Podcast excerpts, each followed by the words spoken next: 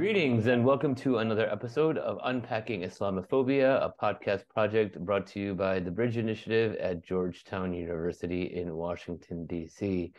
My name is Arsalan Iftikhar. I am a, an international human rights lawyer, senior fellow at the Bridge Initiative, and author of the book Fear of a Muslim Planet Global Islamophobia in the New World Order.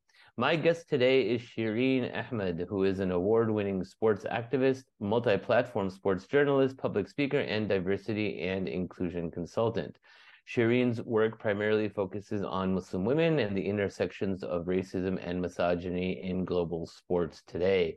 She is also a co host for the Burn It All Down podcast and a senior contributor to CBC Sports, as well as an instructor at Toronto Metropolitan University in Canada which she calls home. Shireen, thank you for joining us today. Thanks for having me. So, Shireen, uh, we are going to be talking about uh, hijab bans in, in global sports today. And, and I thought that the first question that would be quite fitting for our audience is if uh, if you could give us an overall narrative history uh, about hijab bans within global sports today and where you see it going in the future.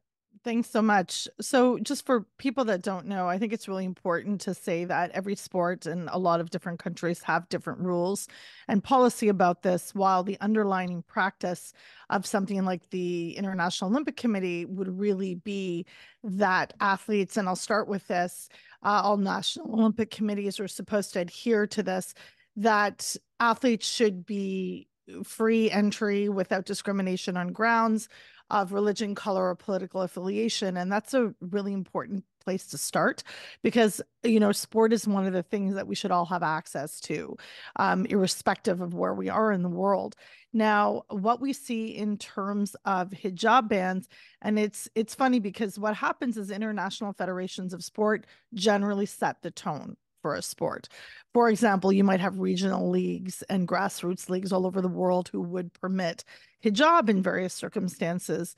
Um, and I'm talking about the the global south and then i'm talking about you know the western the global north project as such so that would that would apply to both so for example um, i'll give you the instance of soccer football and um, it wasn't really so much that there was any policy written that it couldn't be it was banned. That didn't start really until 2007 um, but for i'll take use my example for uh, example i played at the university of toronto but when i decided to wear hijab i was in third year there was no policy actually stating that i could. So what happens is it's led up to the officials in most cases and you'll find the um, officials or the referees end up making a lot of decisions and for the most part they have no concept of what hijab is and how it applies to an athlete etc so they're left with making decisions having no knowledge of of anything about islam or sports as it applies. So, and, and that's what happened in my case. So, more formally, 2007, um, it was this, it was a young player from um, Ottawa, Canada, named Asmahan Mansour, who actually elevated this after she was ejected from a match for wearing hijab, and FIFA didn't know what to do at the time. And so they were like, no, it's banned. Because the the impulse and the impetus for people to reply to hijab questions is to say, no, they're banned that's exactly what happens. And I do want to remind everybody that the majority of international federations, the table is completely full of men. Normally, men who don't have any connection. And I do want to stress that because you're having policy right. be created, like most things in sport, by men. And as it applies to women. And most of the time, they have no connection to a Muslim woman.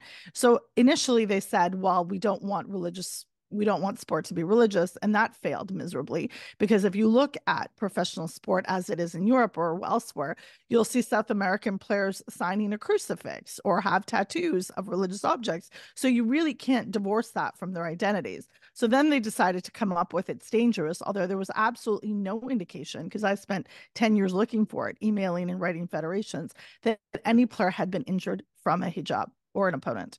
So um, they were they, they stuck with safety. So fast forward 2012, Prince Ali bin Hussein of Jordan, who is also the head of the Jordanian Football Federation, basically spearheaded a campaign and bankrolled it as well to say that we're going to do research and show that it's not actually dangerous, created prototypes of hijab to wear in sport. And you would think that if football did it, basketball would follow suit. No, Right. it didn't work like that. They didn't do that. They were like, we're going to do our own thing. We're still going to ban it. So it's just like football was essentially allowed hijab 2014, March 1. FIBA, I then I started writing and covering that issue. That didn't happen until 2017. So, I mean, I think how we engage with social media and information is very different than those people who are sitting at tables of international governing bodies. And the problem is it applies so so badly. It's applied, these rules are applied, and they affect little girls, they affect families, and they prevent and keep young girls and women from sport. You know, I, I, I really appreciate that. And and so uh, my next question to you, Shireen, is, you know, why why do you think the hijab bans on were upheld in France when they were struck down by both FIFA and, and FIBA? And, and what are sort of the global implications of the, the French hijab ban uh, in sport as well?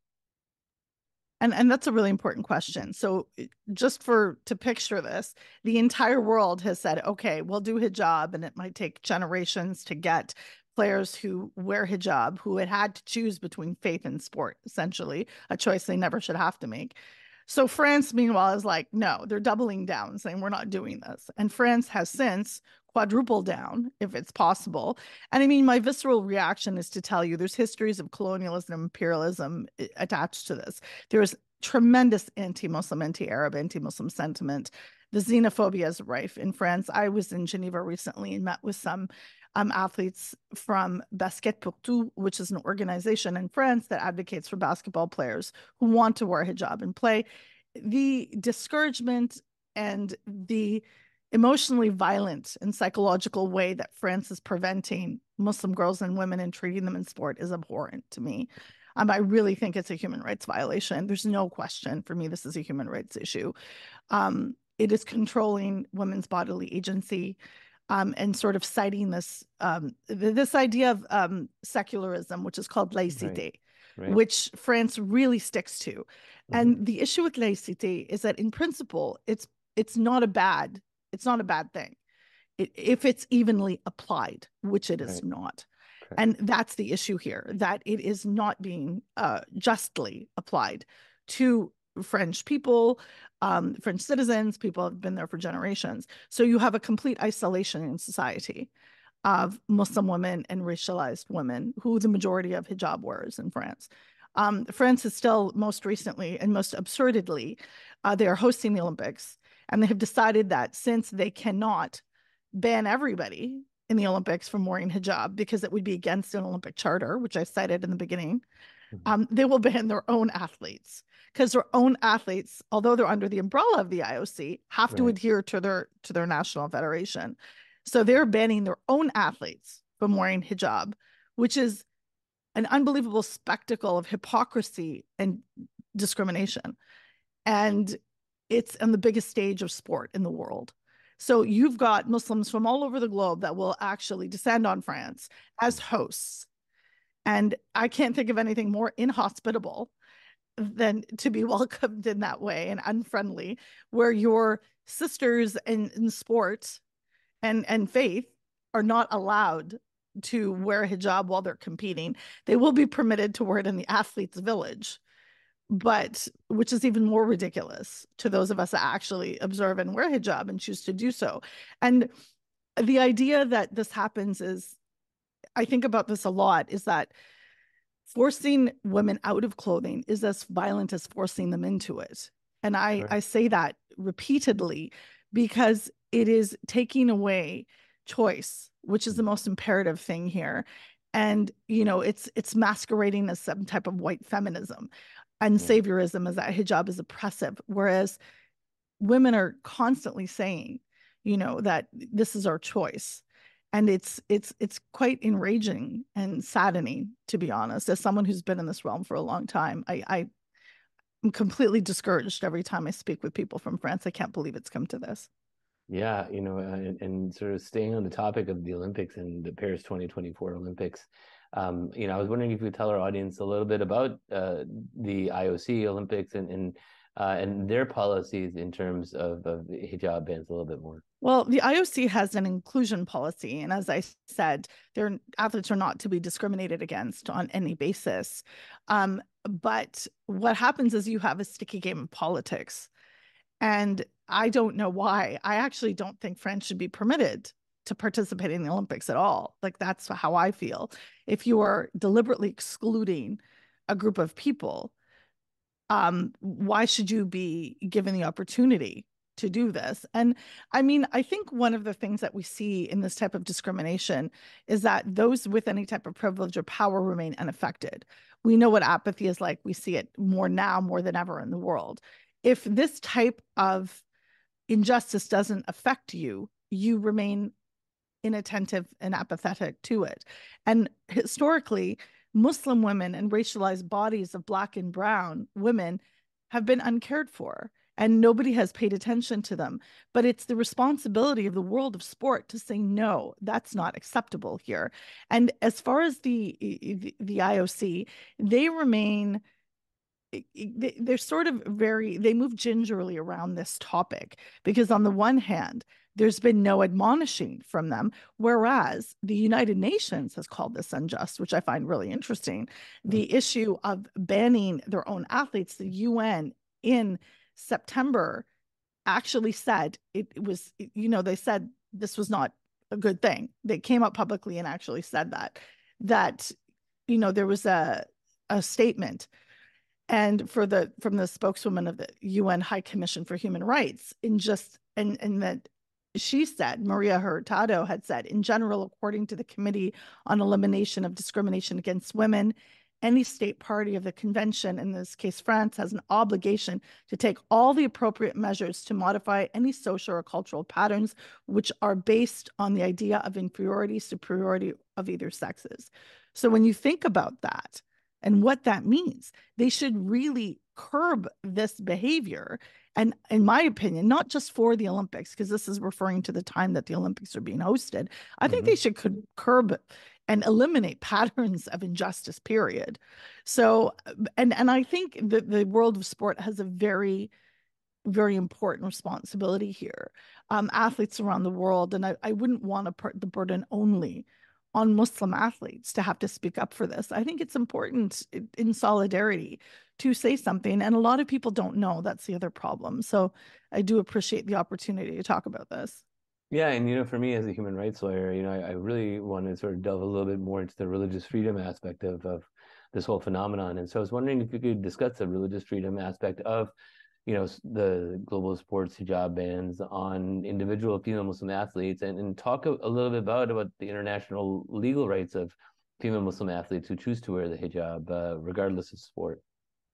Well, one of the things that I think you have to adhere to, as long as the individual right of a person doesn't sort of contravene any type of safety law. Okay. And that's important. And I think that's something that we need to keep in mind that if the hijab that I'm wearing was a danger to me or to an opponent, that would make sense to me. For example, jewelry is a really good example here. Okay. You could potentially hurt somebody else with a ring or a nose ring could get ripped out. So I know in football in particular, you have to take off all jewelry. Basketball is a little bit different. Like even in football, you're not permitted to wear a necklace because it could be ripped off, it could mm-hmm. scratch somebody. Whereas basketball is a little bit different. And I've, I've as I mentioned, I've researched this for years, trying to contact football federations. If any athlete had been hurt by hijab, there was no documented reports of this. Because believe me, if someone was hurt by hijab, it would have been plastered everywhere. Totally. And it wasn't. Um, but the reality is, is that jewelry has been mentioned many, many times. Mm-hmm. Braids, uh, elastic bands in hair, that kind of thing. People are even wary of um, headbands and how they they are tied down. So j- just as opposed they, they shouldn't be a, a, potential risk or a hazard for choking or anything like that.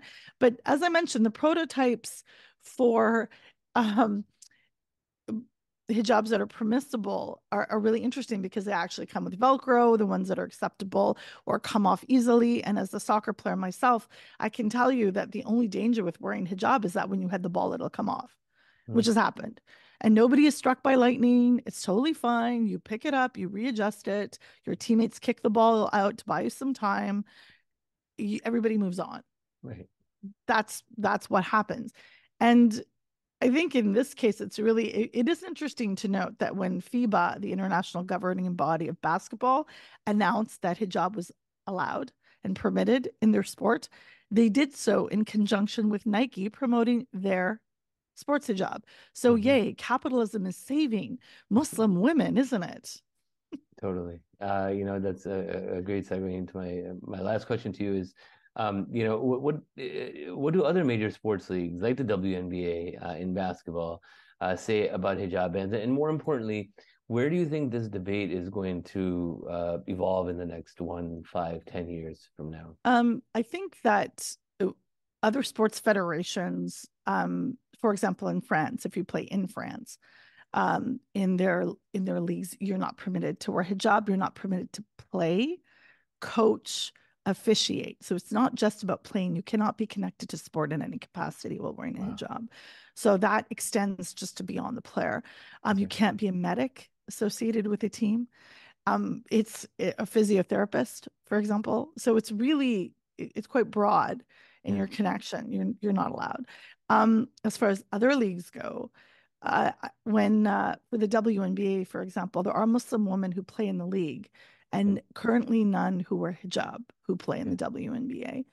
Um, when Commissioner Cathy Engelbert was in Toronto for a, a game, an exhibition game in May, I asked her in a press conference about this, and she said, although she doesn't know the specifics of France, her quote was, "I would not tolerate that." So that's really important to have on record because sure. moving forward, there are French players who are excellent, who are playing in Div 1 NCAA programs, and who have an intention to to play pro and play the WNBA. Um, they would be permitted to do so, but they wouldn't be allowed to play for their own country. And I think it's the history that France has with Muslim athletes is really complex and very layered. And I the people and the advocates that I've met from there are truly committed to fighting this in any capacity possible. But you know, you sort of see this brick wall against you where it is established within society to reject Muslim women and their inclusion into wider French society. And I'm I'm astounded at the ways that that is so arrogantly, you know, they're unapologetic about this. And I that I can't fathom as somebody who is really rooted in inclusion and paths for inclusion and accommodation of uniform. I, it's something that still to this day really it, it horrifies me and it, it disappoints me greatly because I believe in sport as a connector of people. And I, I don't know why this is acceptable. Um, also, not to mention missing out on the opportunity of have these incredible generational talents come and play for you. And we'll never know. Like I've interviewed many athletes in France and they've told me that they don't even try. They love football. You can't help what you fall in love with, right? They don't they they don't. But it's important to also note that not every sport does this. Like rugby for example doesn't have this law. Rowing doesn't have this law. So it also where in France it would apply to all sport, but globally not every federation was discriminatory. I just want to set that. Whereas in France, you still have France saying, no, they can't do any sport. They can't go to a gym, a private gym, and work out. That's how bad this is. Um, I read testimonies of women who went to a local gym to try to work out. And if you're if that head covering is more than eight centimeters, they're asked to leave or take it off. So it's, you know, it's some of the stories are really they're just really terrible to read but you know there's a there's a resilience and a, and a and a want and a need for people um, there's academics working on this issue there are incredible you know there's a sociologist, sports sociologist named Dr. Haifa Tlili, who is really supporting um, all these athletes and advocates with with work and these organizations I've men- mentioned. There's a group called Les Hijabeuses who play football, and they are composed of young Muslim women and allies um, to try to have football games outside of you know municipal centers to draw attention to this fact and their skill, of course. So you know there's there's ways in which people are mobilizing but uh it's tough Shireen Ahmed, I'd like to thank you for joining us today on the Unpacking Islamophobia podcast. Thank you for having me. My pleasure. For more information, please visit bridge.georgetown.edu. See you next time.